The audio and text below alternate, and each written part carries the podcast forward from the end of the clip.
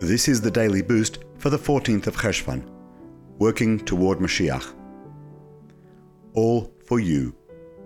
From Koheles five eight, the earth is supreme to all things, even the king is subservient to the field.